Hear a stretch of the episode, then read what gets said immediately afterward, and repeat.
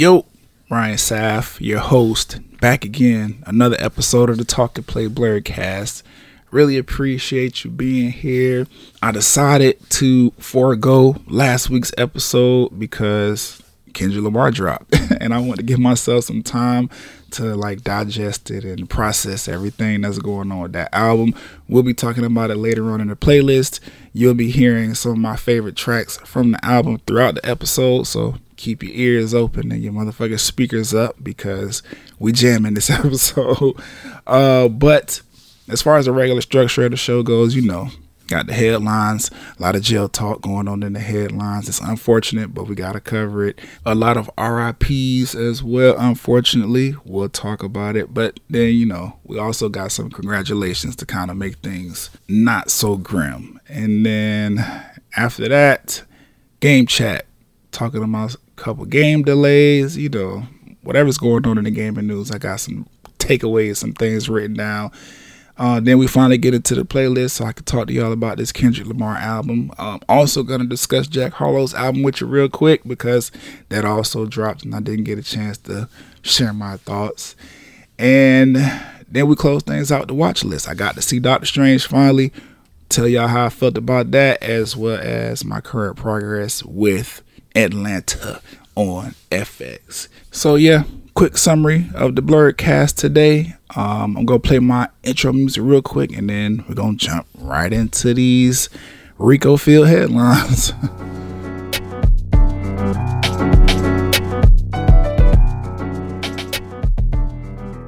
Starting with the YSL, which stands for Young Slime Life or leaders. I didn't. Damn it! I thought I looked that up, but uh, yeah, yeah it's not Yves Saint Laurent. YSL is Young Thug's um, record label and company and business. Apparently, the feds have it on good authority that those boys are actually a RICO organization. Um, Young Thug and Gunna are two of 28 YSL members that have been indicted on 56 counts of RICO charges. You should know what's going on with this story by now. It's been pretty much everywhere, very, very big in hip hop. They're using Young Thug's lyrics to corroborate their accusations. So that's going to be interesting because if you know anything about Young Thug and his music, some questionable things in there. Some things in there that could definitely um, allude to or confirm some suspicions that the feds may have of him in terms of these alleged RICO charges. so I don't know. We'll see what's going on with that when more information drops. But currently, no bail for dog. He's still in there. You know what I'm saying? I don't know. He's not serving no time. He's just being held for the trial, I guess. I don't know. He's in jail. They're not giving him a bail. The judge said he's a flight risk, so he got to sit in there. Uh, Gunna just turned himself in recently because they had to go pick Young Thug up from the house. They went and arrested him and then did some searches. They found shit ton of drugs in the crib. They found shit ton of guns in the crib. Added them charges on to it. Like that ain't that ain't P. but uh Gunna, on the other hand, you know, he was just named in the indictment, so he was not arrested promptly. He actually got to turn himself in. So Gunna is now behind bars as well. I think he's awaiting a bail hearing. We'll find out more later. Um, and then Keed passed away. Rest in peace to him. That was sad because this news came like literally within a few days of the whole YSL RICO indictment. And I don't know YSL. They going through a lot. They going through a lot. I don't understand the street life. I'm not in the streets. I don't understand, you know, millionaires, very successful black men in their field of uh, entertainment, you know, still deciding to allegedly be a part of activity like that. But I guess it's not for me to understand. All I can say at this point is you know, healing energy. like Charlemagne would say, healing energy to everybody involved. Just well wishes because RICO charges, they serious.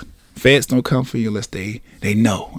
they don't come for you unless they have concrete evidence that's going to put you away. RICO is serious, costs a lot of money to uh, make these charges stick, costs a lot of money to investigate these charges. So they don't half step when it comes to that. I guess it's just really unfortunate because like a week or so before these RICO charges dropped, like Young Thug's baby mom or one of his baby moms got killed in like an altercation. So now we got some black kids that are not going to have either one of their parents losing one to death and one to the legal system. Like healing energy to everybody involved. Cause that shit is sad. Casanova, another rapper who's also dealing with RICO charges. He just pled guilty to his. According to you know the documents and everything, he's looking at five to sixty years when he gets sentenced in December. Like I said, don't know what's going on with these rich rappers still partaking in the street life. It's not for me to understand. I'm not a part of the street life. It's just unfortunate healing energy to that brother as well because again RICO charges. Uh, outside of that, domestic violence at the crib. Rod Wave has been accused of choking his baby mama until she couldn't breathe while their kids was in the house. This is according to some paperwork uh, via an arrest that was obviously made after baby mama called the goddamn laws on Rod Wave. I don't get it. What pushed you that far with your baby mama to choke out, it's it's uh I don't know. I don't have a baby mama, so I guess I can't really speak to it. But I don't know. I don't, I don't think I would do that. Just just me. But whatever Rod Wave situation is with his baby mama and why that transpired, healing energy. Because wow, same thing. Rajon Rondo, baby mama, just got a protective order from the judge after domestic um, altercation between them two, which led to him actually pulling a gun out on her and threatening to kill her in front of their kids. Wild as fuck. Like I don't know what's going on. This I don't like the way this episode started. it's too much, too much uh, legal system, too much motherfucking drug charges, too much niggas putting their hands on women in front of their kids. Like healing energy to everybody involved. This is crazy. He pulled a gun out in front of their kids and threatened to kill this baby mama. And I read the little article or whatever that was breaking down what happened. Apparently, him and his child, I'm talking about Rajon Rondo and their child, was playing video games or whatever. Mom comes in, being a mom, you need to clean up X, Y, and Z instead of sitting up here playing these games with your daddy, put that on pause. You can come back to that. You need to be cleaning this up right now, whatever. Rajon flipped.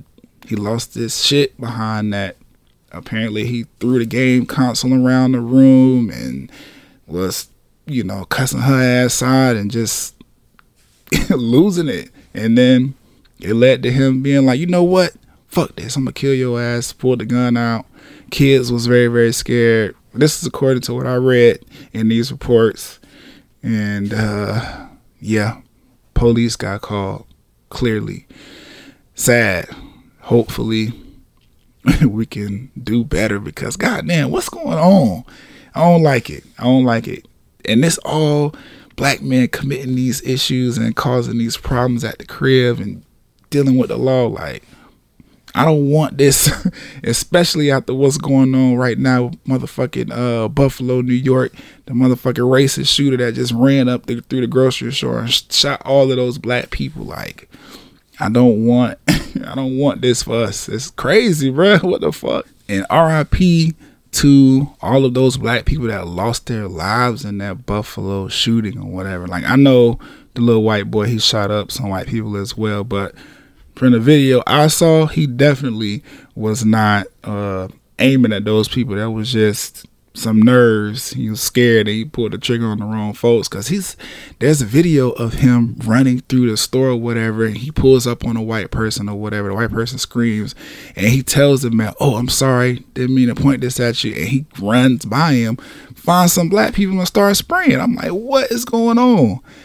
Definitely racially motivated. I'm glad, you know, Biden and his administration is not backing down from the fact that that's what this was. It's an act of domestic terrorism via a racist who clearly has an issue with black people in particular because there's been footage and all kind of evidence via Instagram and Twitter that has come out that pretty much says that this boy been planning this shit for quite some time. He executed his plan. There's pretty much evidence showing that he was to do it again if he didn't get caught. Like he was planning another attack. So that's just unfortunate, sad. I'm tired of talking about this already. Like I don't, I don't, I don't really deal with um, death and racism and the legal penalties that fall on the black community. I hate that shit. Like I want us to just do well and live good. we did get a win though recently. Um, I don't know if y'all see the video, but the white dude that was on the plane antagonizing Mike Tyson to the point where Mike Tyson had put hands on him. Yeah, the judge in that case, they're not charging Mike Tyson with nothing. They saw the video just like we did, and they was like, "Nah, you deserve that ass whooping." I'm letting it go. If y'all want to sue each other individually in civil court, y'all can do that. But as far as me and criminal court, Mike ain't do nothing wrong. He was protecting himself. And I fuck with that. I wish I knew this judge's name so that I could thank him via this podcast. because, yes, black people need a win, especially when it comes to the legal system. I'm glad that this wasn't a situation that turned ugly for Mike Tyson because he's black and we know what he's capable of.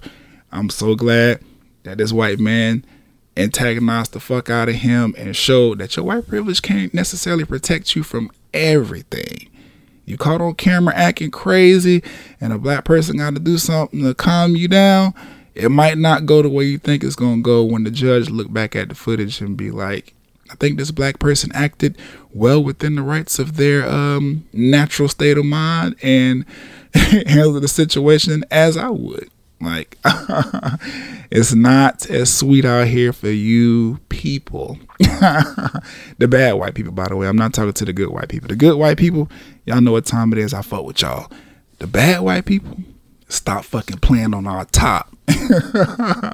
because if the camera phones say you deserved it, we might have a chance when the judge look back at it as well. That's all I'm gonna say.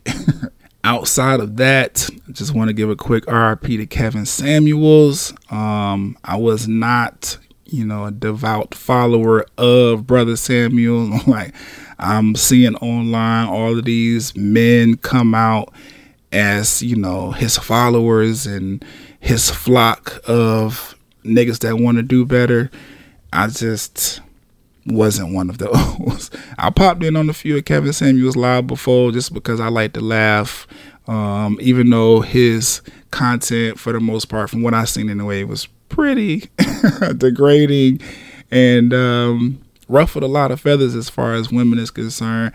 I got a couple chuckles out of it, and then some of the shit wasn't all that bad. He went viral a lot for his commentary when it came to relationships and you know black women and you know, family values and all that shit like that. But on the flip side, he also every once in a while he spits some like real shit that kind of made sense. So RIP to that brother. Um, I don't know how I feel about everybody taking their liberties right now to discuss the terrible things that they hated about this man, but that's y'all business. The main reason I'm bringing up this uh, Kevin Samuels thing is to one pay my respects because people, well, a person died, and you know that's just the right thing to do, in my opinion. But then also, you niggas with these tattoos, these Kevin Samuel tattoos, it's getting out of hand. It's getting weird. It's giving. Um, I didn't grow up with the father, and I found one in him, and I don't know how to feel about it. like, I'm just not on the train as far as the Kevin Samuels love goes. Don't hate the man. Don't got nothing against him, but the tattoos that's that's a little weird. I think Kevin Samuels just recently came into our awareness, maybe what two, three years ago. I don't know how long he's been a social media um, influencer and life coach and whatever else his titles are. How long he been doing the YouTube thing? How long he been doing the Instagram live thing? All I know is The tattoos, some of them look like Mike Epps. some of them look like Kevin Samuels. But then it's like, why do you have Kevin tatted on you? When I'm pretty sure there was some links in his bio to where you could have bought some merch. Like, do what you want with your body. That's your business. I'm just saying. If you wanted to support, show your love, you know, could have hit one of them links, bought a t-shirt, got you a mug, a day planner or something. Like you went for permanent ink on your permanent skin. I don't I don't um I don't comprehend. but uh RIP to Kevin Samuels. His passing was unfortunate. Um, he actually made an appearance on this week's or this past week's episode of Atlanta. I'll talk about that later in the watch list because it was actually a pretty dope episode. But shout out to him. And then shout out to T Pain as well. My dog is opening a new restaurant. He took to Instagram to make a video about receiving his keys and talking about you know how scared he is about this new business venture but you know being excited about it nonetheless because i believe somebody in his family i think his parents owned a restaurant at one point in time when he was a kid and he kind of wanted to you know open his own restaurant kind of paying homage to his parents and everything that having that restaurant instilled to him as far as values are concerned. So that's dope. I'm glad he was being transparent about being nervous and scared about it because I feel like owning a restaurant is a nerve wracking kind of situation. It is something that will make you like, oh shit, this is a big undertaking. It's my first one. I don't really know what I'm doing we don't see black men necessarily express themselves like that when it comes to these type of situations. Everybody like to act like they got their shit together all the time, and they moving in a way as to where they're not nervous or scared about the outcome of these risks that they're taking in the business world. T Pain's like, man, fuck that. Y'all gonna follow me every step of the way. Y'all gonna see the ups and the downs, and I'm documenting this restaurant journey from a building with a dream to an actually fully functioning restaurant. And I fuck with that because T Pain, he been out here. The music's still coming. He's on tour. Um, I believe he's gonna be here. I'm going to see him on tour in like two weeks or so. He got a show. Can't wait to check that out. Um, Nappy Boy Gaming is really dope. I really enjoy watching T Pain's Twitch streams and you know the what two, maybe three gamers he has signed to his Nappy Boy Gaming imprint, and the new music has been hitting as well. So shout out to T Pain, happy for him. You know what I'm saying? That's Florida right there, motherfucking Tallahassee Pain. so I definitely had to shout that out. And then to close out the headlines, the Billboard Music Awards happened. I did not get an opportunity to watch the live stream of the Billboard Music Awards. Um, I went back on YouTube, what, yesterday and watched a few of the performances, namely Travis Scott's, because I want to hear this new song that he premiered. I think I think it's it's good. Utopia is gonna be a dope album. Can't wait for him to finally drop that shit. Well, yeah, Travis, come on, come on. I know you're still dealing with the Astroworld shit or whatever, and you know, take care of that because even though I don't blame Travis Scott for the incident you know, people still lost their lives, and you know, he has to be respectful of that and make sure those families get taken care of. But um, yeah, the music sounded dope. Um, his performance was pretty cool. Looked like he was in the motherfucking uh, Antarctica or something, some kind of polar ice caps. But cool performance. Meg performed Plan B, and then she did Sweetest Pie. I wanted Dua Lipa to go on stage with her and perform the record, but I don't think Dua Lipa went to the Billboard Music Awards. So Megan was up there by herself. Well, her and her dancers. But um, it was a dope performance. I caught Latto's performance as well. Um, I seen Doja Cat's acceptance speech for her awards. I know that a lot of people, especially Summer Walker's boyfriend, had a lot to say about Doja Cat winning awards on R&B, but the truth of the matter is Doja Cat makes R&B music as well. Is that her primary genre? No, it is not. At this point, she is floating in between a pop star and a rapper, but I listen to the music. The girl got R&B songs, and on top of that, this is Billboard. They recognize artists for their musical contributions to the Billboard charts.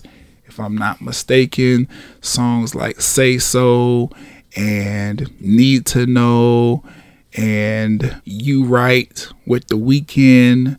Those are like some of her biggest records. They have been on the chart since they came out and they kind of lend to R&B sound. So it kind of makes sense. Like if this is the Billboard Music Awards and they're honoring their attendees, these artists, for their contributions to the Billboard charts and the highest charting records from these artists, namely Doja Cat, are R&B records, then of course it would just kind of make sense that she's rewarded or awarded for her contributions because it just is what it is. If her pop music and her rap music was bigger, then you know maybe she would have won other categories, but she still went up there and she thanked everybody who was nominated as well. She said SZA deserved the award as well. Summer Walker deserved the award as well. The Weeknd deserved the award, and I agree. So I'm glad she said that. And um, it is what it is. Like we just have to come to the conclusion, or just be okay, or understand the fact that these artists are not in a box anymore, and they make music across multiple genres. This time, R&B is the genre that Doja Cat shined in the most in the eyes of the Billboard, so she won that shit. But outside of that, also shout out to motherfucking Mary J. Blige. I see her acceptance speech. She was presented by none other than the legendary Janet Jackson, the Billboard Icon Award, which is probably the most prestigious award you can win from Billboard at this point. Like the Icon Award, that's a big deal. Very, very few artists can say that they have that award. And everybody that does have that award, they are definitely icons in the music industry. It was definitely time for Mary J to win hers. Her speech was amazing. She looked amazing. and it was really dope that Janet Jackson was the one that came up there and presented the award to her. One legend to another. That's dope. But that's it though. Um, shout out to everybody that won, especially everybody black. Y'all know I root for everybody black. Um, just like Issa Rae. Shout out to Issa Rae. uh, yeah, all the winners. I heard Drake won a bunch of awards. I think he might have been the male artist that received the most awards that night. Don't quote me on that. I just think I saw that headline somewhere. Either way, shout out to the Billboard Music Awards for, you know, rewarding artists for their music because other award shows, you know, they doing other stuff behind the scenes. but yeah, that's uh, it for the headlines. Let's go ahead and slide over to the game chat. Who out here as passionate as us? I'm the one they trust. We the ones that's making a big fuss. New school shit, I give you money for the bus. And a letter grade two, I'm thinking C plus. And that's for us. Big A-listers, pull up in that big shit, you know the paint drippers. I got a baddie and another baddie came with her. It must be something going on, it's got my name slicker. So, for this episode's game chat, uh, Breath of the Wild 2 has been delayed. That is going to hurt somebody's feelings, not necessarily mine. um, I still have not beaten the first Breath of the Wild. Um, I was excited to hear Breath of the Wild 2 is coming out just because Breath of the Wild 1 is so good, but like I said, haven't even finished the first one. So, yeah. But despite the delays, Nintendo is still pushing strong. They have a list of highly anticipated games supposedly scheduled to release throughout the rest of 2022. Mario Strikers, a new Fire Emblems game coming to the series. Xenoblade 3 is still scheduled to drop. Splatoon 3, Scarlet and Violet, you know, the new entries into the Pokemon series is coming in uh winter. Bayonetta still has a 2022 release date, even though the official date has not been released. And then they just had the Indie World Showcase, showcasing a bunch of indie games coming to the platform as well. Like Nintendo's not going to be lacking. So yes, Breath of the Wild 2 has been delayed, but we got a lot more to look forward to as far as Nintendo is concerned for their 2022 release schedule. Uh, Bethesda, on the other hand, has delayed Starfield and Redfall to the first half of 2023. Those games are highly anticipated as Xbox exclusives. They were pretty much the two games that Xbox was, or Xbox players were hyped for, or whatever, but they got pushed back. So I don't know. Xbox is not really dropping nothing exclusive this year after these delays. So we'll see how they looking in 2023 or as we get closer to the holiday season because things could definitely change once those holiday dollars start rolling. You know, Black Friday and all that shit. Something I did see in Xbox news that I was like, oh, this might be dope. Kind of piqued my interest a little bit um, Xbox is reportedly working on a streaming stick that is supposedly gonna be kind of similar to like the Amazon Fire Stick, but be a affordable access point to the Xbox Cloud gaming service, which basically means you know you'll be able to plug that stick in and play Xbox Cloud gaming, um, kind of like how Stadia does, but you know Xbox. and the reason that piqued my interest is because although I don't participate in the console wars, I have nothing against Xbox. I do have a PlayStation and a Switch that are backlogged with tons of games that I still need to play. So I don't have time to really jump into Xbox. So buying an Xbox console is not necessarily on my list of things to do, but this is dope to me because I would be interested in owning one of these Xbox Cloud gaming streaming sticks or whatever, just so I can have access to the Xbox Cloud gaming service and play whatever games I'm missing out that I can't get on PlayStation or Nintendo Switch. Like, I don't necessarily need a console. I don't think I will have enough time to divide up between the three, but this particular streaming stick or whatever at least would be portable. So when I'm on the road, I could leave my PlayStation, maybe bring my Switch along because that's just fun to have on like car trips and plane trips or whatever. But when I get to the room, plug my streaming stick up, you know what I'm saying? Get some Xbox gaming going on on the road. Like I see use for it in my life is what I'm saying. I would enjoy this. So I don't know. I'm gonna keep my eye out on that news or whatever. But I just thought that was dope because currently this is what Stadia is trying to do, but not necessarily succeeding. I feel like especially with the acquisitions that Xbox has been making, not only in the gaming space but in tech as well. They could probably pull this off a lot better than um, Google did with Stadia and bring us a quality streaming stick that's not gonna have any like terrible issues because I mean it's cloud gaming. There will be issues. You have to rely strictly and solely on internet connection for these games to be enjoyable. Lag will probably be kind of crazy. These streaming sticks won't necessarily have the processors in them to make sure everything runs smoothly and efficiently. So obviously there are going to be issues, but I'm still, you know, interested. I think this will make a great addition to my um, gaming I don't know, portfolio catalog. I don't know. I think it'll make a good addition to my console collections. And then when I get some more free time, I'll, you know, bust down on an Xbox and just have all three of the big systems. I'm down for that. but just some interesting news that I came across because I thought that was uh, pretty dope. As far as the games I'm currently playing, Overwatch, there is an event coming up, another remix event, basically where they have took some of the most popular skins from some of these characters and added a new colorway for them, just basically giving us more content to kind of hold us until Overwatch 2 finally drops and goes live for console players and everybody else to enjoy.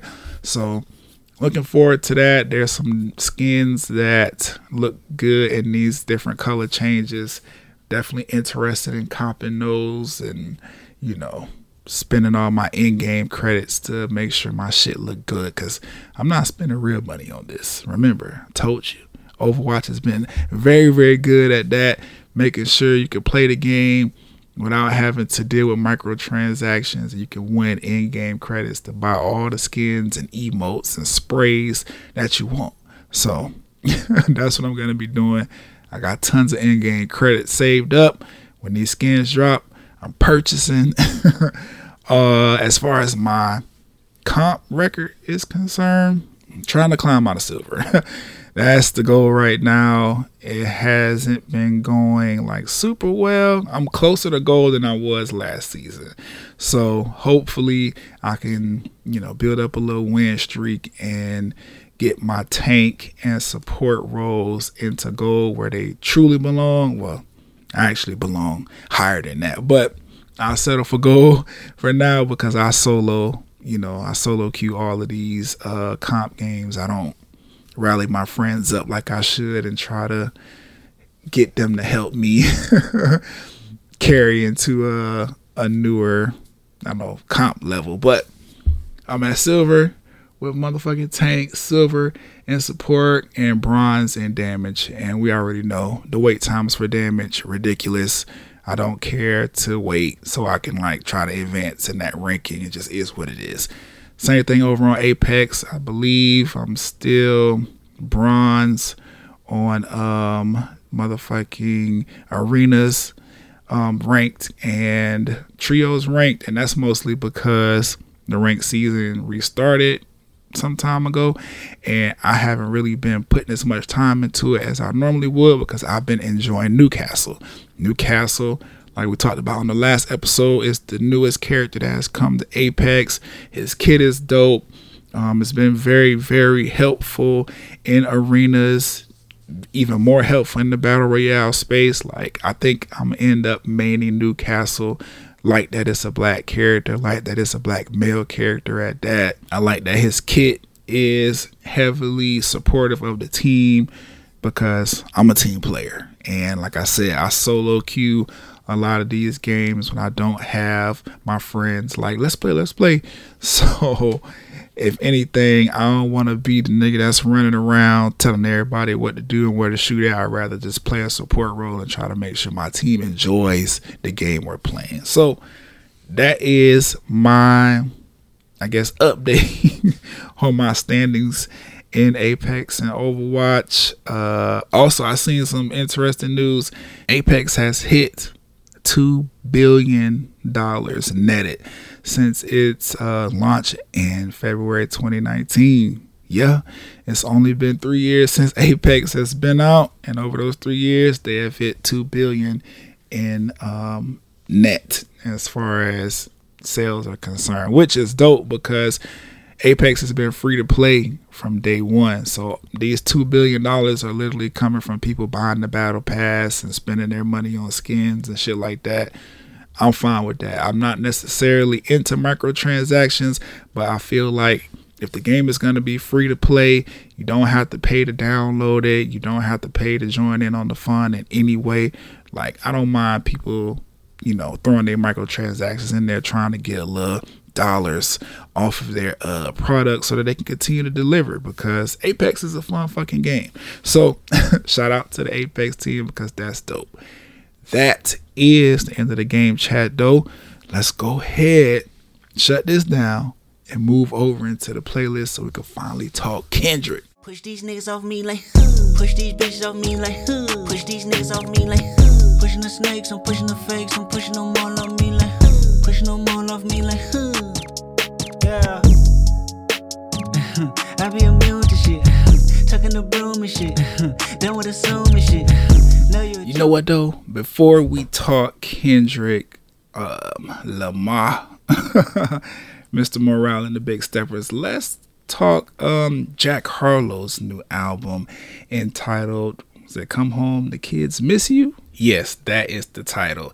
Now, I seen a lot of criticism of Jack Harlow's new album on the internet. I seen a lot of people saying the album was boring and he don't got no hits on it.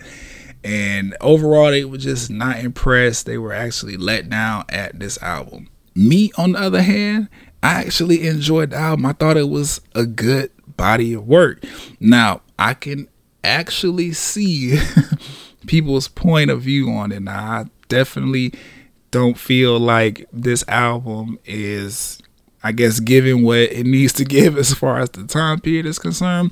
Basically, motherfuckers is about to be outside again, you know what I'm saying? Like we should be talking more about COVID, but at this point in time, it's a thing in the past. Everybody, mask mandates are completely out of the window. You know what I'm saying?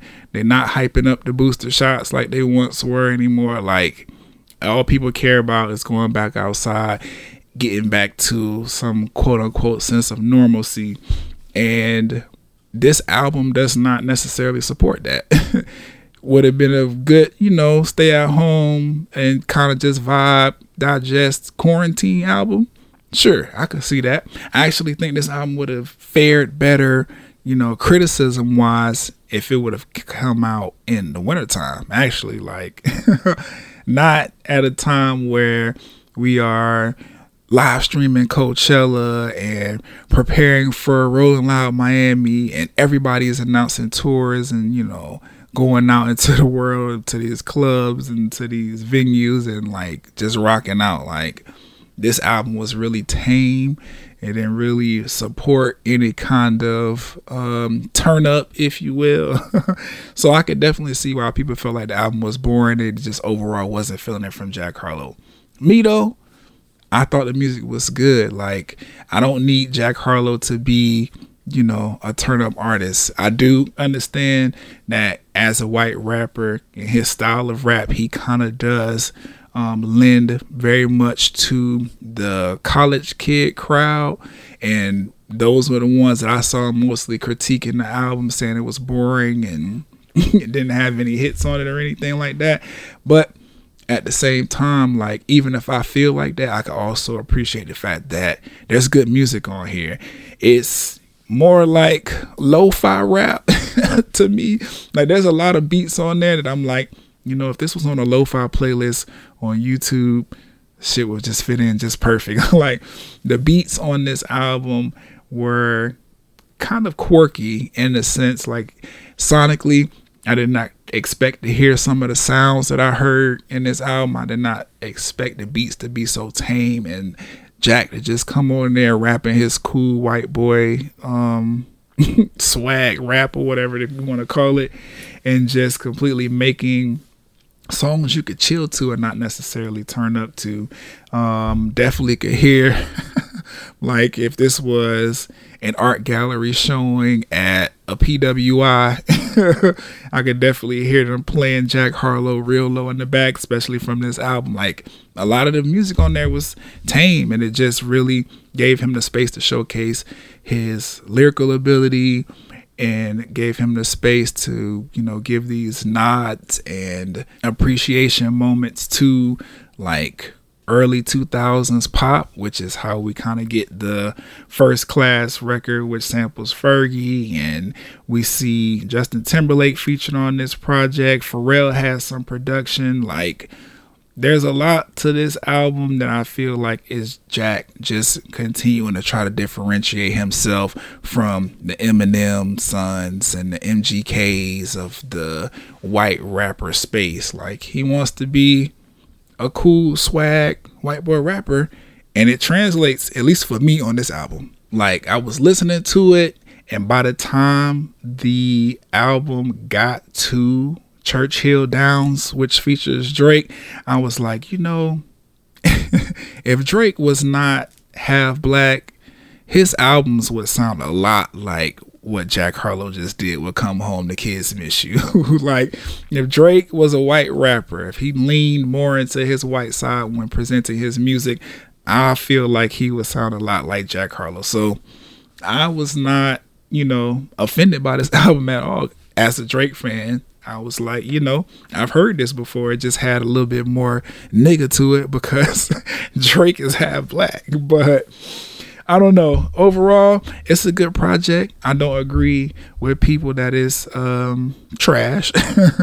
uh, maybe a little boring, but I wasn't expecting to turn up to this anyway. Like Jack Harlow is in a specific area in terms of music when it comes to me like I don't put him with the little babies and the Uzi Verts and the you know, he doesn't make any music like the girls make, the Nickies and uh, Doja's, Cardi's. He doesn't make those kind of music or declarations or do anything in those realms of music. But overall, I feel like the project was solid, bro. Like I'm looking at the track listing. Um, I think Young Harleezy was probably my favorite off of this. First Class, obviously, it's the single. That shit was doing good. I like to Dua Lipa record.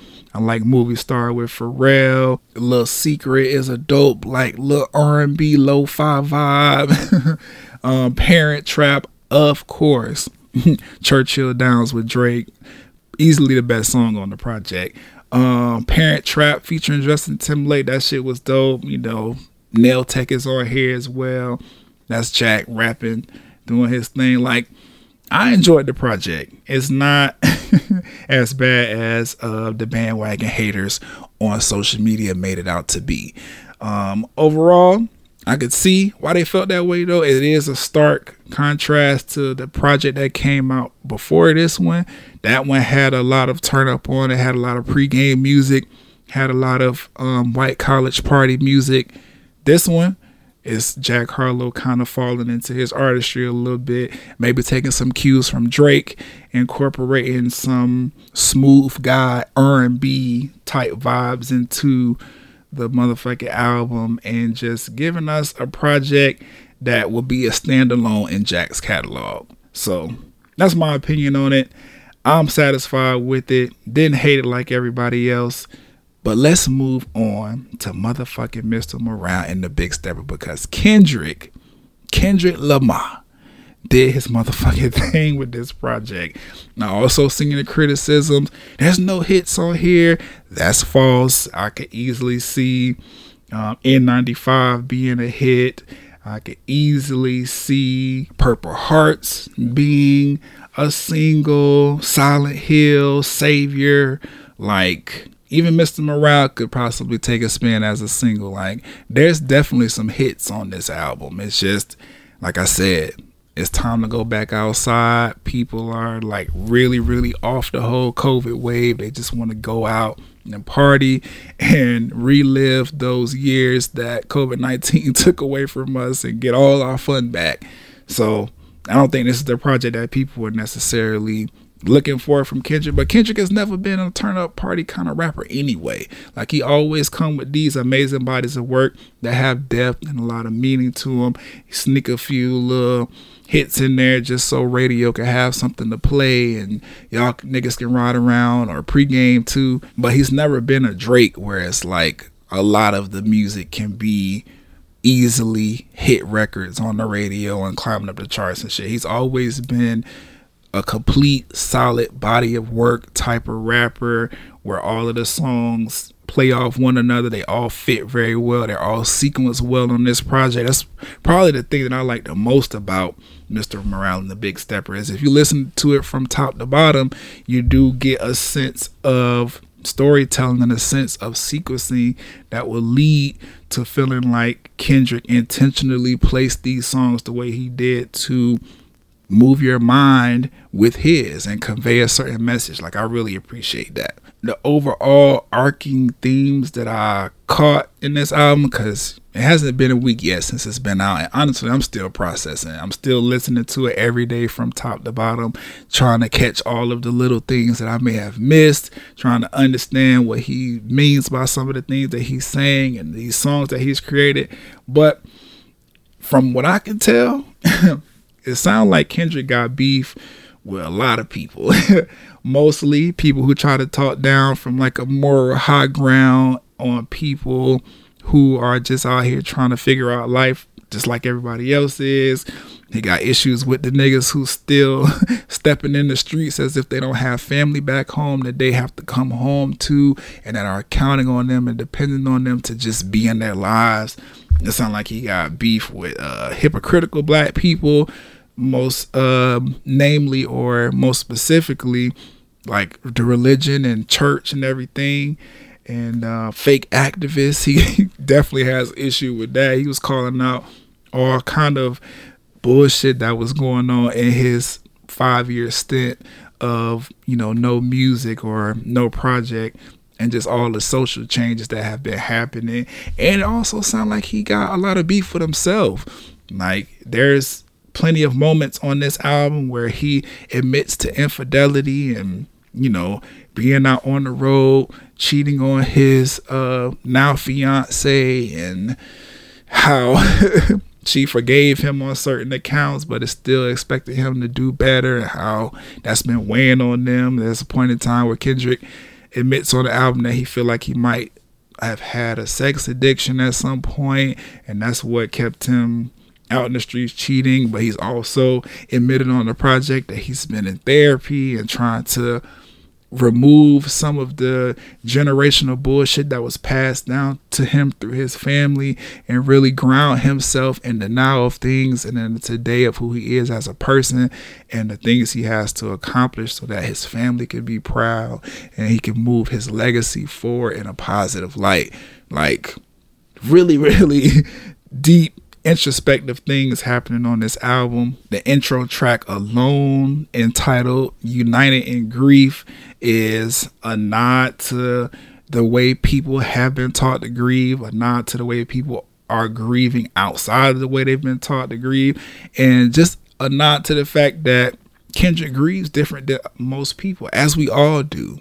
Like nobody really grieves the same. We could try to, but that's like not necessarily possible. Everybody has a different connection to certain people or things that they lose. And when grief hits you, you know what I'm saying? It's no telling how you're going to respond to it, no telling how you're going to process and deal with it. I really like that he kept reiterating in his, uh, in this particular song, I grieve different because we need to acknowledge that and accept that about people. Like grief is not going to look the same on anybody and we need to kind of stop forcing people to grieve in the way we want them to so that they can continue to move on and serve us in the way that we want them to speaking to you corporate america who like to give you a day or two of bereavement and expect your ass to be right back to work. Speaking to you, social media, you're always trying to tell somebody how they need to feel and think about certain things. We're different.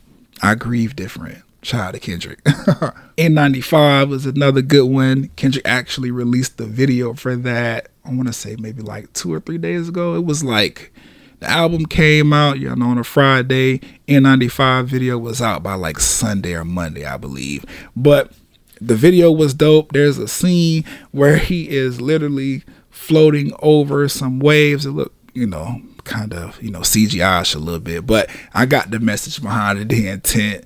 Uh, he was like floating over a body of water with his hands stretched out and his legs crossed, same way Jesus was nailed to the cross, like almost kind of saying, I'm going to, you know, give myself, lay myself on the sword in this project so that our people can have the conversations needed to begin to heal and move forward from all the trauma that we've been passing down in our culture and from all the trauma we've been receiving from our oppressors. Kendrick, I see you because that this is dope. and I really like the N95 record. I caught that, you know, N95 is also like a reference to those N95 masks that they told us were the official masks to uh, stop COVID from entering your system and shit like that. And what made me catch that was when he um, started the record saying, you back outside, but uh, they still lied, they as in the government, because even if you wear N95 mask, you can still get COVID. So yes, he is right. They lied to us about certain things dealing with this pandemic, or they misinformed us based on their um, constantly evolving uh, research on COVID nineteen. But you know, we back outside, and N95 is the worldwide stepper is where we see Kodak come in, which I have to give a nod to that as well Florida got a W for that. Kodak was all up and through this album. He had different um, sections in the album where he would either do an interlude or give some kind of monologue. And then he actually featured on one of the songs, which we'll talk about in a second. But I just thought that was dope because I seen the conversation happening online. People were not necessarily feeling that Kodak was on this album. And a lot of that had to do with the fact that Kodak, you know what I'm saying, that's a problematic nigga, bro. like he's young, he's still growing and trying to understand himself and what this life is for him. But, you know, he's had some very, very problematic instances.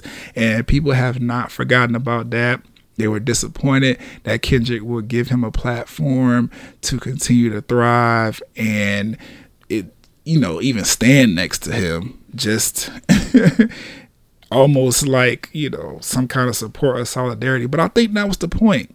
Like Kendrick made a point in the uh Heart Part 5 video, which definitely dope.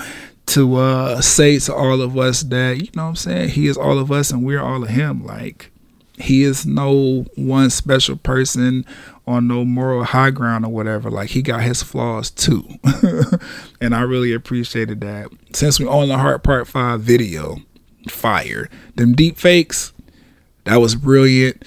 The Nipsey verse and the deep fake for Nipsey, brilliant. Um, Kobe, Jesse, um, Kanye, OJ, like Will Smith, these are all people that he deep faked into and kind of rapped from a perspective of, you know, I was trying to do something important. I was trying to say something, have a message, have a meaning, but something else happened around that that kind of overshadowed what was going on. That's what all of those different facial um, deep fakes were supposed to represent. That those black men were trying to convey something and it got overshadowed by a misstep that they may have made or you know just life doing what life does.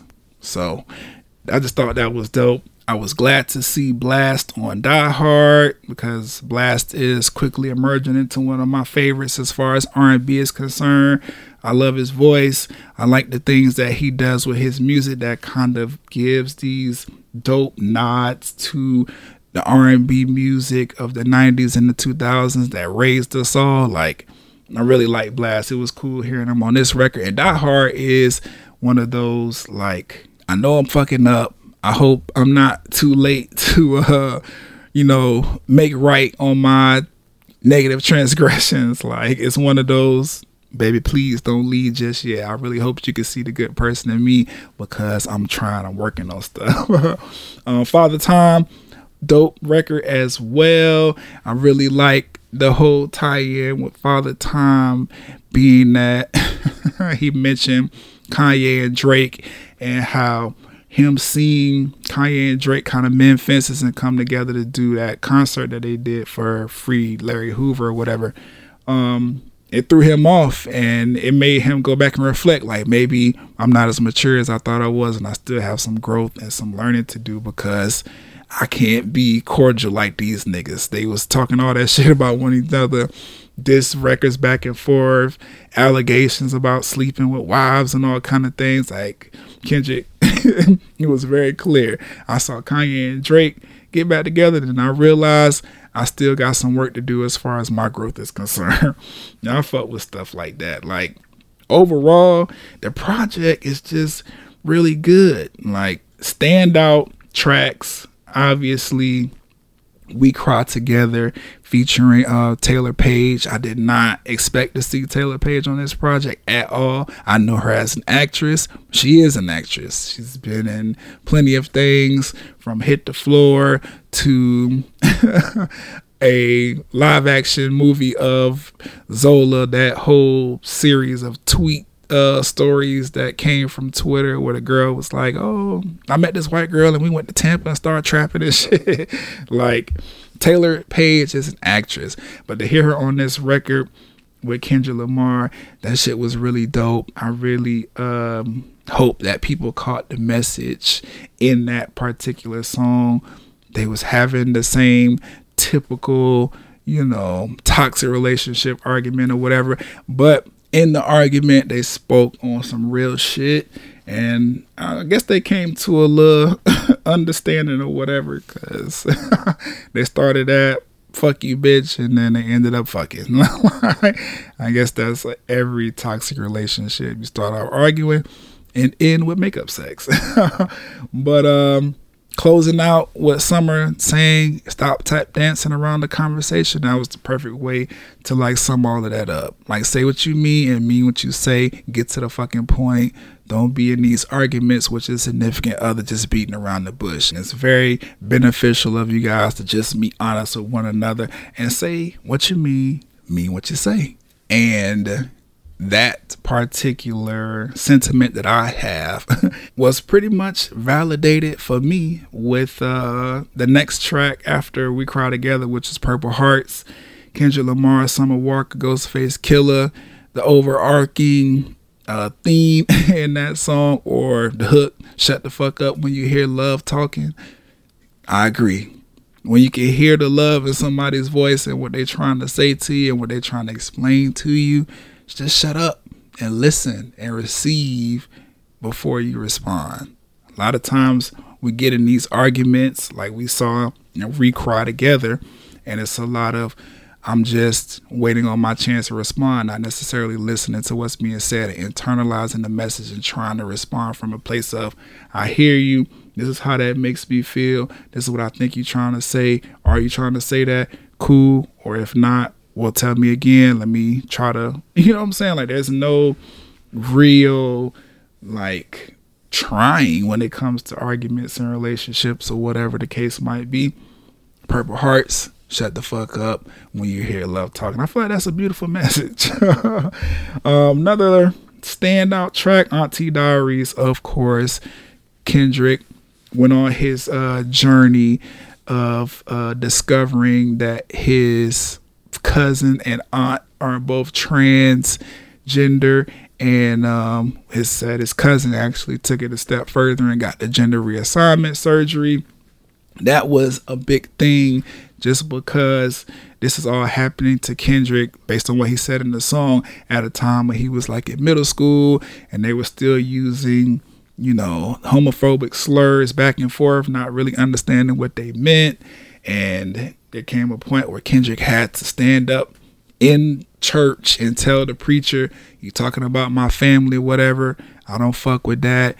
You're supposed to be preaching, you know, love and solidarity based on what the Bible says. We shouldn't be, you know what I'm saying, treating these people any kind of way just because their identity and what they feel about themselves don't align with what you think people are supposed to feel and identify with. Like, we're supposed to be humans and loving people towards one another despite what they got going on in their personal life. The church don't necessarily do that. That's why I said earlier there was a lot of calling out of religion. And Kendrick even said in this song, Auntie Diaries, that he had to choose humanity over religion when confronted with the fact that two people that he loved, his cousin and his aunt, are trans people and everything that he was being taught in church labeled that as an abomination and the reason the world is fucked up today and all that bullshit that religion likes to spit in attempt to control people.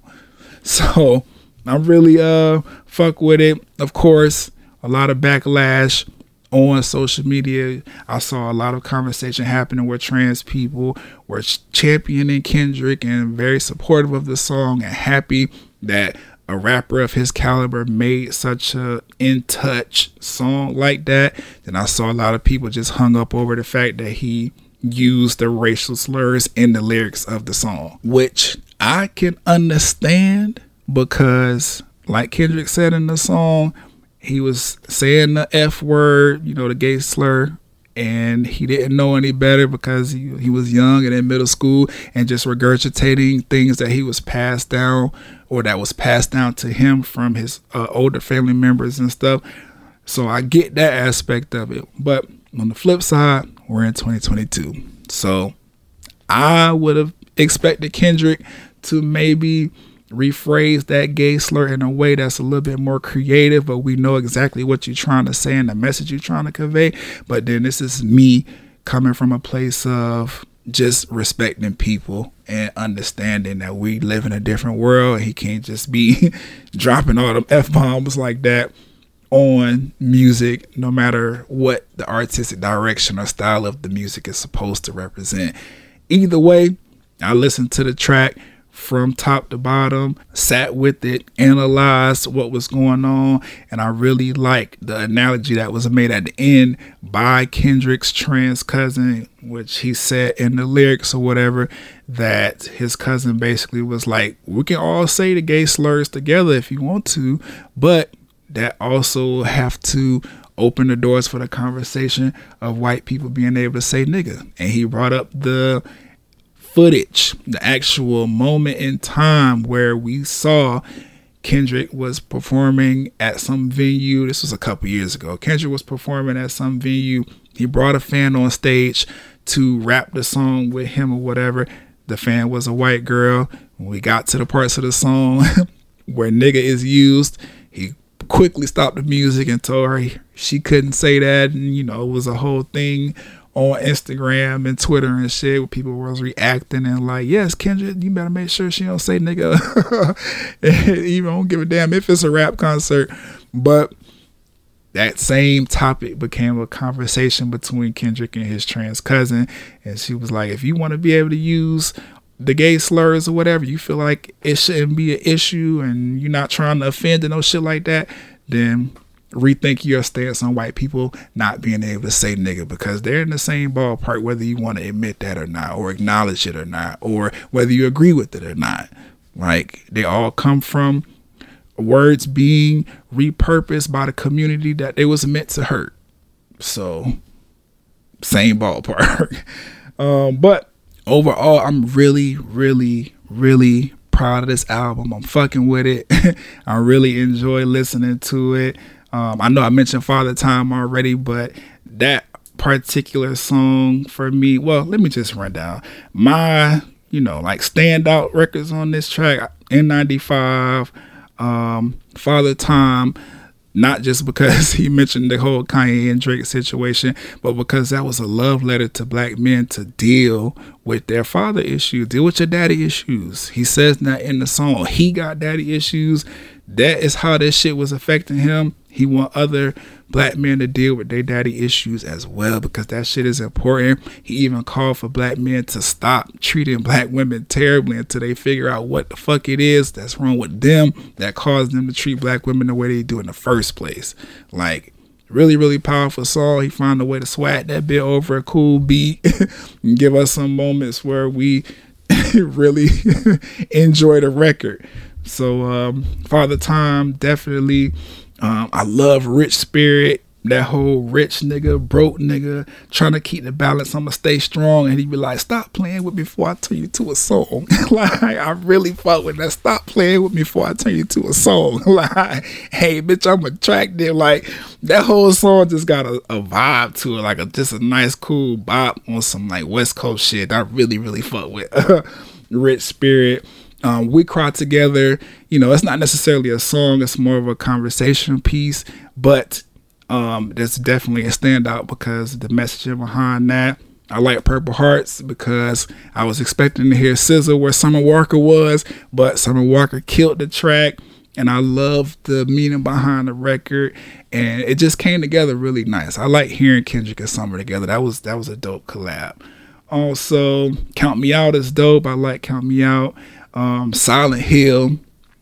I said on Twitter that was one of my early phases, and I'm still fucking with it. Like Silent Hill is a good ass fucking song. Fuck with Silent Hill. Pushing these niggas off me like hmm, pushing these bitches off me like hmm. like I fuck with Silent Hill. And Kodak slid his verse. I don't know how Kendrick got Kodak to sound so clear and concise throughout this entire album. Like even at his interludes, Kodak was sounding like he hadn't done lean in several weeks to prepare for this. And I really, really, really like that. Whatever Kendrick did, whether it be oh, he just had a dope studio engineer that cleaned Kodak vocals up really, really well so that we could actually understand and hear what the fuck he was saying, or whether Kodak took the necessary health precautions to make sure that when he got in the studio with Kendrick, he was sounding like somebody that deserved to be on this project and was worth listening to. Like, I really, really fucked with uh Silent Hill. That shit was fire. And then Savior, the interlude was dope because Baby Keem was sliding the fuck out of that. Like he had his own interlude moment where it was kind of like poetry in motion. I'm listening to it like this nigga spit some real shit. I fuck with Baby Keem. He's probably one of my favorite of like the newer generation of artists coming up. But then the track that come right after that, the Savior song, and Kendrick opened it up. Kendrick made you think about it, but he is not your savior. Cole made you feel empowered, but he is not your savior. Future told you to get a money counter, but he is not your savior. like, I really fuck with that whole message. LeBron made you give him his flowers, but he is not your savior. Like, yes, these people are great. They're amazing people to look up to. They're amazing people to receive, you know, uh, advice from maybe maybe not future, but the money kind of thing. That I guess that was, I guess that was some good advice for future. Either way, I really really fuck with him telling people like you gotta save yourself, like getting caught up in these celebrities and what they do and how they make you feel. That ain't gonna help you improve your situation. That's not going to help you achieve your goals. That's not going to help you get where you need to be. You need to save yourself and stop looking to celebrities to do it for you. But then the message in the song was really dope because Baby Keem, he held down the chorus and he was like, Are you happy for me? Really? Are you happy for me? Smile in my face, but are you happy for me? Bitch, I'm out the way. Are you happy for me? Like, I made it somewhere that I don't have to deal with the street shit. I made it out. you know what I'm saying? I made it out. Are you happy for me or you just smiling in my face so I can give you some money? Like, I really, really fuck with the message behind that because that could apply to so much just in life in general. Like, are you happy for me or are you just smiling in my face because it's beneficial to you? And then on top of that, I really fuck with the beat and um, everybody involved slid that track, especially Kendrick. The, the, cat is out the bag. He is not your savior. like I really, really fuck with Savior. That's probably my favorite. Between Savior and Silent Hill, I don't know which one is my favorite. Um, Auntie Diaries is also the record, like I said, because of the message. Mr. Morale is probably another one of my favorites. I really like the beat. I like the approach Kendrick took at it as far as the messaging behind Mr. Morale, the record the song I should say because it's another one where he's being like super introspective and just kind of telling us where he is and the things that he's been through and what things he's questioning about his life and his upbringing and the celebrity status that he has now and trying to be a good father and trying to be a good you know fiance slash husband to his uh, wife or i mean fiance whitney. Like mr morale was him having a morality check for himself, having a moral a moral conversation with himself about where he is and how much he needs to heal and continue to heal as a person. And I really fuck with that. And of course, the beat was fire. It sounded like something that should have been on the Black Panther soundtrack or the Black Panther album that he did for the movie. But um I love that album. So I was right at home when I heard this beat. I was like, oh yeah, this shit is fire. But overall, amazing project. I was not let down. It was worth the five year wait, in my opinion. I'm interested to see what music videos continue to come from this project. Like I said, we got N95 already.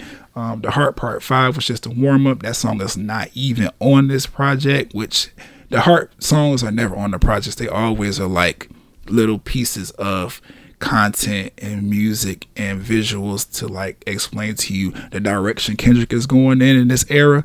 So I really fuck with that. The production was solid on this album, but it normally is. Um, my only hangups, right? And these are like very, very small.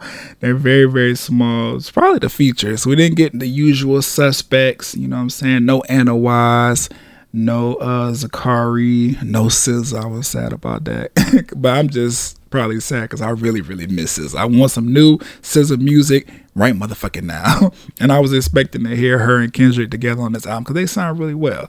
But um, Summer was great, Blxst, Baby Keem, everybody else on the album who is not necessarily you know a big name or whatever, but Kendrick gave a shot to because he always does that. Kodak, you know what I'm saying? He slid everything he did on this project that shit was dope. Um, I just overall the project was fire. Like I really, really, really enjoy this album. I'm gonna continue to listen to it to, you know, catch things that I may have missed. Um, I really like N95 him being like, "What the fuck is culture cancel, dog?" I say what I want about you niggas. I'm like Oprah, dog, because Oprah do be saying and doing whatever she want when it comes to you niggas, and she does not care. You cannot cancel Oprah. no matter how you feel about her, the own network is cemented not only within the culture, but just American entertainment in general. Her talk show is fucking legendary. Like Oprah is legendary. Fucking black female billionaire. Like she don't give a fuck about no cancel culture. Y'all ain't gonna cancel Oprah. No matter what y'all feel about how she move in these streets, he not canceling Oprah. And I really like that Kendrick likened himself to Oprah in that way because he really do be saying whatever the fuck he want and not caring about no cancel culture. And I feel like statements like that are, you know, him or was his way of prepping us for the topic he was about to tackle on Auntie Diaries. but fire song, man. I sucked that Kendrick got COVID because he was on his Dr. Sebi shit. And then he's fucked around and got COVID. And he said he started questioning goddamn Kyrie's decision to be an asshole about this whole getting vaccinated so you don't pass no shit along to the other NBA players on the court. Like, Kendrick was really going there. He was like, you know what? I done caught COVID. I'm in bed for two weeks hurting because I ain't get vaccinated and I don't want to go to the hospital and deal with the COVID bullshit. Now I'm starting to question Kyrie. Like, nigga, why would you want anybody else to go through this? I really fuck with that rich spirit. Stop playing with me before I turn you to a song. You know I fuck with that. Even the beginning of Father Time, where he was having like a little conversation with what whatever the young lady was that he was going back and forth with, and she was like telling him, "Oh, you need to go get therapy." He was like, "Man, real niggas don't get therapy." And then she was like, "Nigga, you sound stupid." And he was like, "Nigga, everybody sounds stupid." like I like little shit like that. That was dope. but yeah, great project it's dope hearing Kendrick's growth and it's dope hearing Kendrick acknowledge that he still has a lot of growing to do as a human being.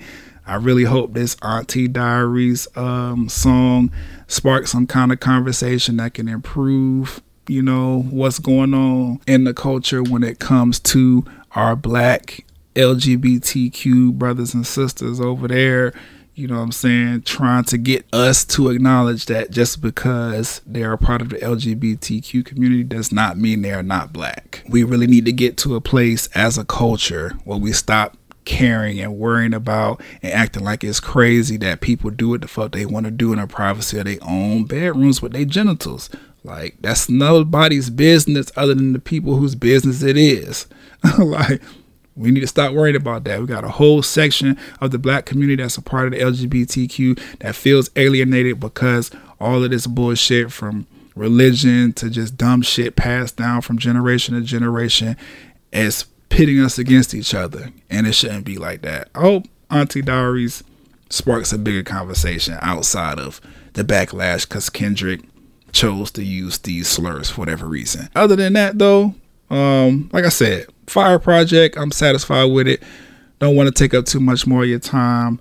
Um, let's go ahead and end the playlist and slide over to the watch list. Show me you real, show me that you bleed. I, hello, crackers. I seen niggas arguing about who's blacker. Even blacked out screens and called it solidarity. Meditating in silence makes you want to tell on me. Bitch, are you happy for me?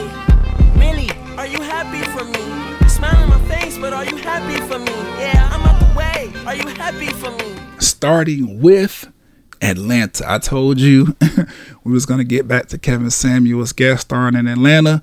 Here we are.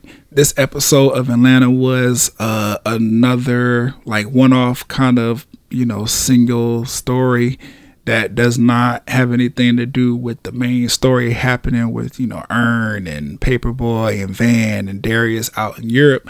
So this particular one was about this uh, racially ambiguous kid who has been living as a white boy this entire time in Atlanta, but it is when he realizes that even though he's living as white, he's still black because his parents do not have the money to send him to college and they don't even have the wherewithal to apply for FAFSA loans and all kind of shit like that.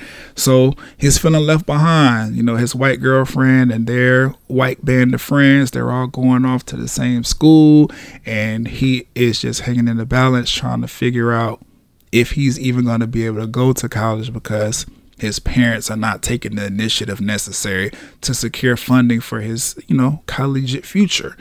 And it is when Kevin Samuel steps on the scene as like this uh, beneficiary to the school that they're going into and tells all the high school kids that everybody in the high school audience who is graduating and is black is going to receive money for school this is when he's like, oh, you know what?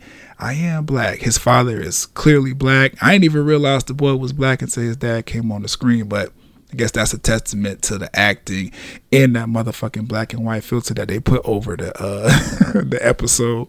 But, you know, being that he is technically black, he goes to you know try to apply for his uh for his money so he can go to school with his white girlfriend or whatever. And of course the committee comprised of Kevin Samuels and the legendary George Wallace. Um I can't think of the other black dude that was on that panel with them but they was like you know, answer these um answer these Negro questions of the culture, and if you can get them right, then we'll know you're black, and we'll gladly sign a check to get you that money to go to school. and um, you know, in the montage that they showed of him answering, you know, just answer. It's not necessarily hearing the questions, but just giving answers. I thought he was killing that shit he was saying all kind of shit like Crisco and retro dunks. Like he was he was saying black culture answers, but at the end of the montage, it was like, you failed, nigga. You you got everything wrong. And that was funny to me. he was big mad. But I don't know, I just found it funny because you know, he was parading around school as a white boy. He had no black friends. He was using nigga with the hard ER, you know, in order to hurt his friends, feeling after he was raging in the little game chat. He was getting his ass whooped. His black fans was roasting him, so he come out with the ER. I was like, wait a minute. I had to raise an eyebrow because, like I said, with that black and white filter over the episode, I was like, this white boy on TV saying the hard ER? Wait a minute. but black.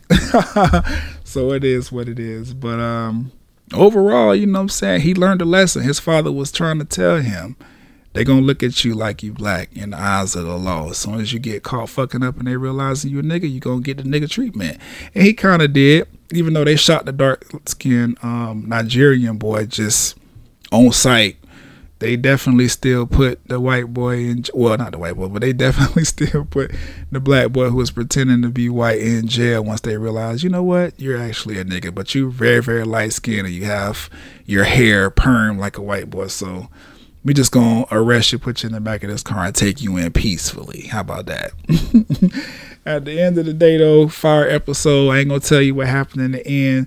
Um, just go ahead and watch it because it's very telling colors changed really fast once he got into some black situations, which, you know, if you're black and you come to your blackness late, it is what it is as long as you get here. It's just they made a fuck boy out of him, didn't they? but yeah, that's Atlanta, man. I really, really enjoy Atlanta. Atlanta's a really, really top notch comedy. It's really smart, really innovative. I love that they take a few episodes to fill us in what's going on with the main characters and what they're doing and pushing that storyline forward. But then on the flip side, they take little pauses in between the seasons to give us these one off episodes that tell a story that is not about the main characters, but it is based in the city of Atlanta and it is some real shit, as you can hear based on what I just explained. But uh yeah, that's Atlanta. RIP to Kevin Samuels. It's crazy that he literally passed away right before his episode premiered on um, TV. Like, literally, the episode came out last Friday, Kevin Samuels had passed earlier in that week, which was crazy because nobody knew that um, Donald Glover had gotten Kevin Samuels to beat on Atlanta. So it was bittersweet seeing him. I'll say that. Like I said earlier, not a devout Kevin Samuels like fan or follower, but you know what I'm saying? I can acknowledge a life lost as a loss. So shout out to uh Atlanta, RIP Kevin Samuels. Let's move on to Doctor Strange and the Multiverse of Madness. really enjoyed the movie. I really did. I'm going to start this uh, little review of mine by saying if you're interested in seeing Doctor Strange or if you haven't seen Doctor Strange yet in 3D, you need to. If you're interested in seeing Doctor Strange, see it in 3D. If you haven't seen it in 3D, go back to the movie theater and watch it in 3D because you're missing out. The chaos magic, it, it hit different in 3D. Wanda's magic hits different in 3D. The motherfucking um I guess multiverse portal magic that that America Chavez uses in the uh, film, it hits different in 3D. You gotta see it in 3D. Like beautiful film. That shit looked fucking amazing. Um, I really enjoyed Sam Raimi's like horror touches that he put in in the movie. It's not a horror movie. I don't think if you are fan of hearts, you will have an issue watching this movie. You shouldn't. I don't think you will. I think you'll jump. you'll definitely jump because there's some jump scenes in the movie. There's some callbacks to classic horror films of running down dark alleyways, being chased by the menacing bad guy. Like, there's definitely horror elements, you know, sprinkled all throughout this movie. Sam Raimi, once again. I just um, want to make sure I clarify it's not a horror movie because I seen that debate happening online. Everybody was like, "Can kids watch this? Is it a horror film?" Like, no. horror moments, a lot of horror tropes sprinkled in, but at the core, it's still a superhero movie. It's still Doctor Strange in the Multiverse of Madness. I like that even though Wanda was positioned as the villain in this particular movie, she had more of an anti hero kind of vibe to her, just out for self and not really caring who she got to go through in order to get it. Makes sense. The Darkhold was doing a number on her brain and really pushing her to do some diabolical things. She just wanted to get to a universe where she could enjoy being a mother and you know raise her two boys that were not real but admittedly I kind of understand her point of view. Like, no, they're not real in her dimension, but in other universes, they are real. She has to prove that the Wandas across the multiverse have kids, and she just got to find one multiverse where she could sneak in, replace the Wanda that was there, and be a mom to those kids. like, I felt where she was coming from. Like, yeah, my kids in this universe might be fake, but there's other universes where they real, and that's where I want to be at. like, what's wrong with that? I understand it. the scene where Wanda attacks that uh sanctum or whatever that you know all the the monks and Doctor Strange and all the magic users was like hold up held up there trying to protect America from being kidnapped by Wanda like that scene was fucking amazing. Wanda's magic, man. I'm really glad that after all of this time, they finally got around to showing us just how strong the Scarlet Witch is, just how powerful she is. Because ever since she came into the MCU, I've been low key, like kind of tight that they haven't been really showing us the true potential of the Scarlet Witch. It took them a minute, but they finally figured out a way to do it with uh, WandaVision I don't know if anybody else was paying attention, but the best arc in Scarlet Witch's entire lore is the motherfucking House of M, and they found a very, very incredible and unique way to do that via WandaVision, and then they finished out the story a little bit closer to source material through the multiverse of madness, and I'm pretty sure we'll see Wanda again. I don't think Scarlet Witch is gone; she's too powerful. But I really like that they had their own spin on the House of M storyline and really carried it out throughout WandaVision and you know her um, role in um, Doctor Strange and the Multiverse of Madness. Something that I was not really like that kind of bothered me a little bit. Not not in a bad way. I was just like, what was the reason? They made this big fuss in these other countries, like in the Middle Eastern side of the world, about the character America Chavez being LGBTQ. She's lesbian and her lore or whatever. Like she likes girls or whatever. So all of those countries in the Middle East who are anti, you know I'm LGBTQ and all that shit like that, they banned the movie there. But why I said kind of bothered me a little bit is because I'm watching the movie from start to finish, barely blinked. you know what I'm saying? I had some good THC running through my body. You know, took my B12 so I could stay awake and alert.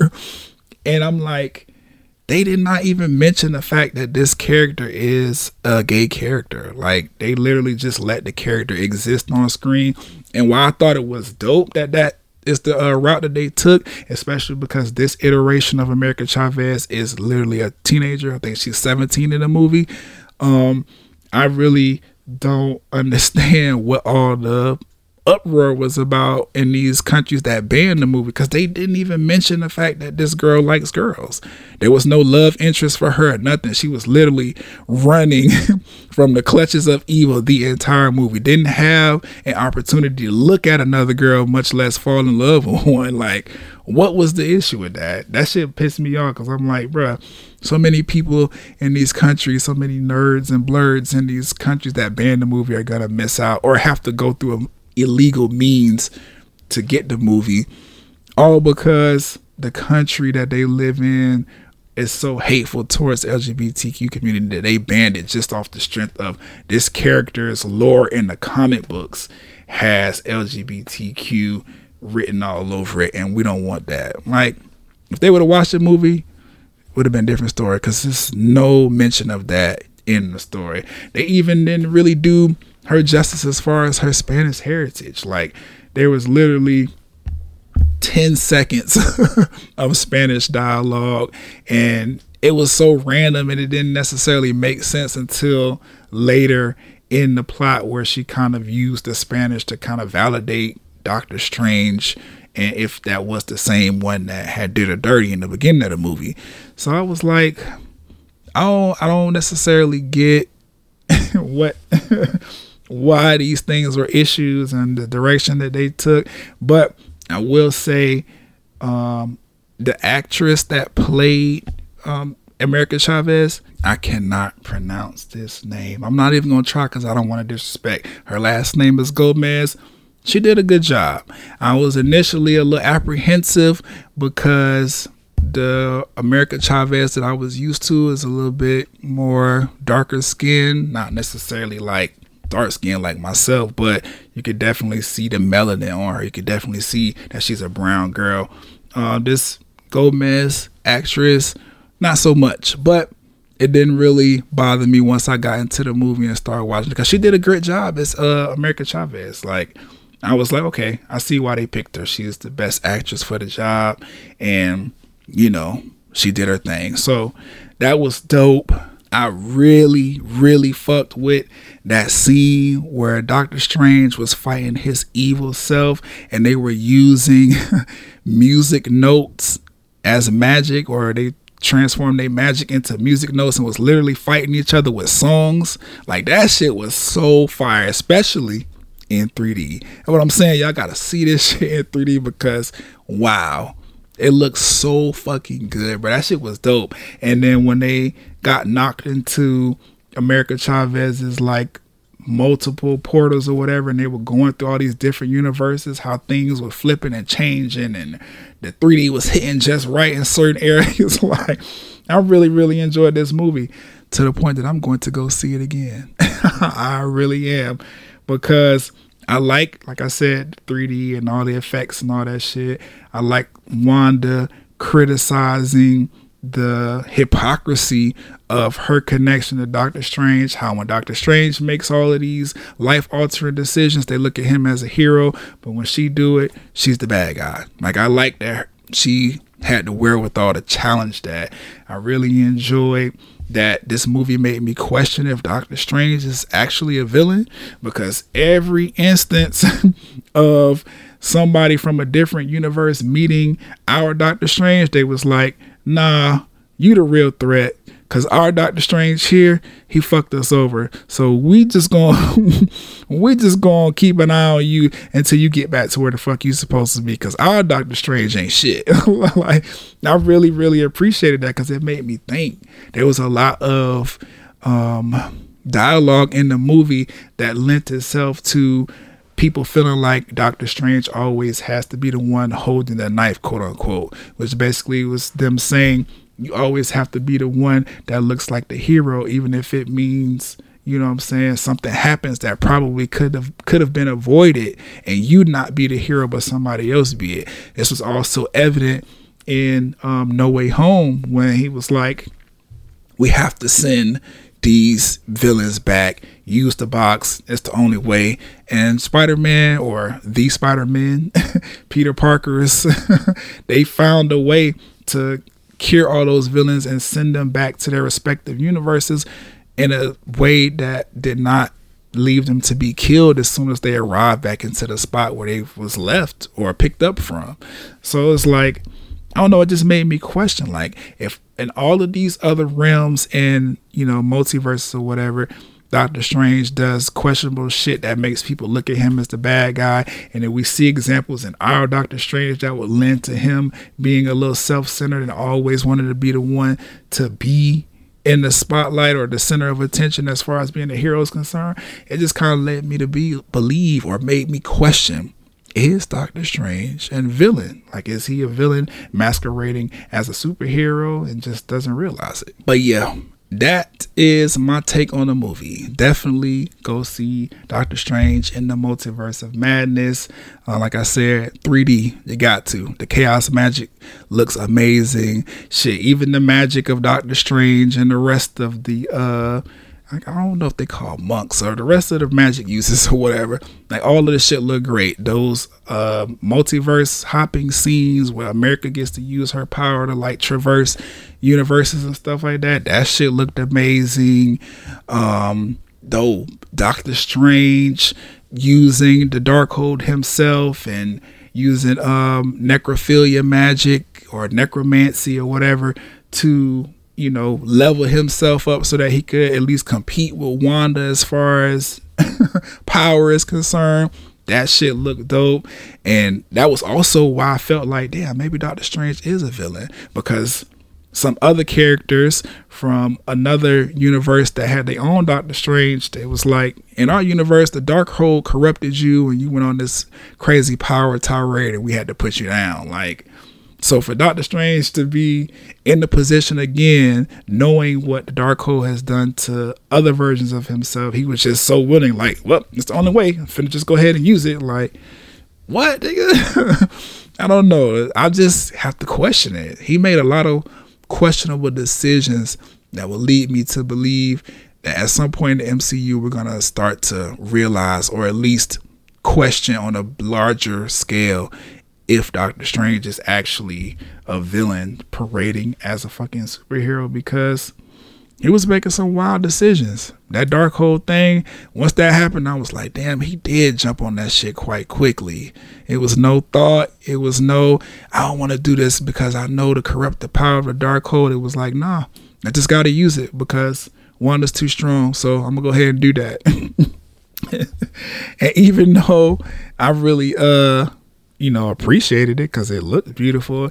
I had never seen necromancy or um, necrophilia magic be used in the MCU, so that was a new, you know, I'm saying, type of um, 3D moment. I I don't know, man. Fire movie. I really enjoyed it. Most likely gonna go see it again. Um, everybody that made their cameos from Professor X, which her or not her but professor x and wanda had a crazy like magic scene that shit was dope as fuck that mirror realm that um wanda got trapped in and figured out how to get out like that shit was dope as fuck like damn this movie was good i'm going to see it again yeah that's the that's the consensus. It was dope seeing uh John Krasinski, aka Jim from The Office, as Mr. Fantastic. He fit. At first, when he first came on the scene or first came on the screen, I was like, LOL. Because Jim is funny to me. I always laughed at Jim and his like super smart uh, comedic take on everything. But once they started letting him act a little bit and we got to see, you know, like Black Bolt and motherfucking Captain Marvel, Monica Rambeau, or Monica Rambeau's mother as Captain Marvel, I was like, you know, John did a good thing. He did a good job. but yeah, that's it. I don't want to take up too much of your time. I feel like I'm telling you the movie now. Go out and see it. That's Doctor Strange in the Multiverse of Madness playing in a theater near you. that's it for this episode of the Talk and Play Blerdcast. Though, thank you so much for tuning in. How we looking on time? A little lengthy, but I didn't go too crazy. Um, as far as Anime Corner is concerned, the last episode of Spy Family that I got to watch is when they did the uh, entrance exam, and um, we're waiting to see if the little girl is gonna get into the school so that the uh, Spy Family can continue their mission. And I got put onto a new anime. I can't think of it at this moment in time, but more on that next episode of the Talk and Play Blerdcast. Don't be afraid. Hit me up, B R I A N S A P P H on Twitter, Instagram, and TikTok if you care for that. Um, tell me how you felt about Doctor Strange in the Multiverse of Madness. Did you enjoy the movie? How did you feel about Mr. Morale and the Big Stepper? Did you enjoy the Kendrick album? Like, talk to me about these things. Everything I covered. If you have an opinion, if you have a take on it, my DMs are open, my comment sections are open. Let's talk.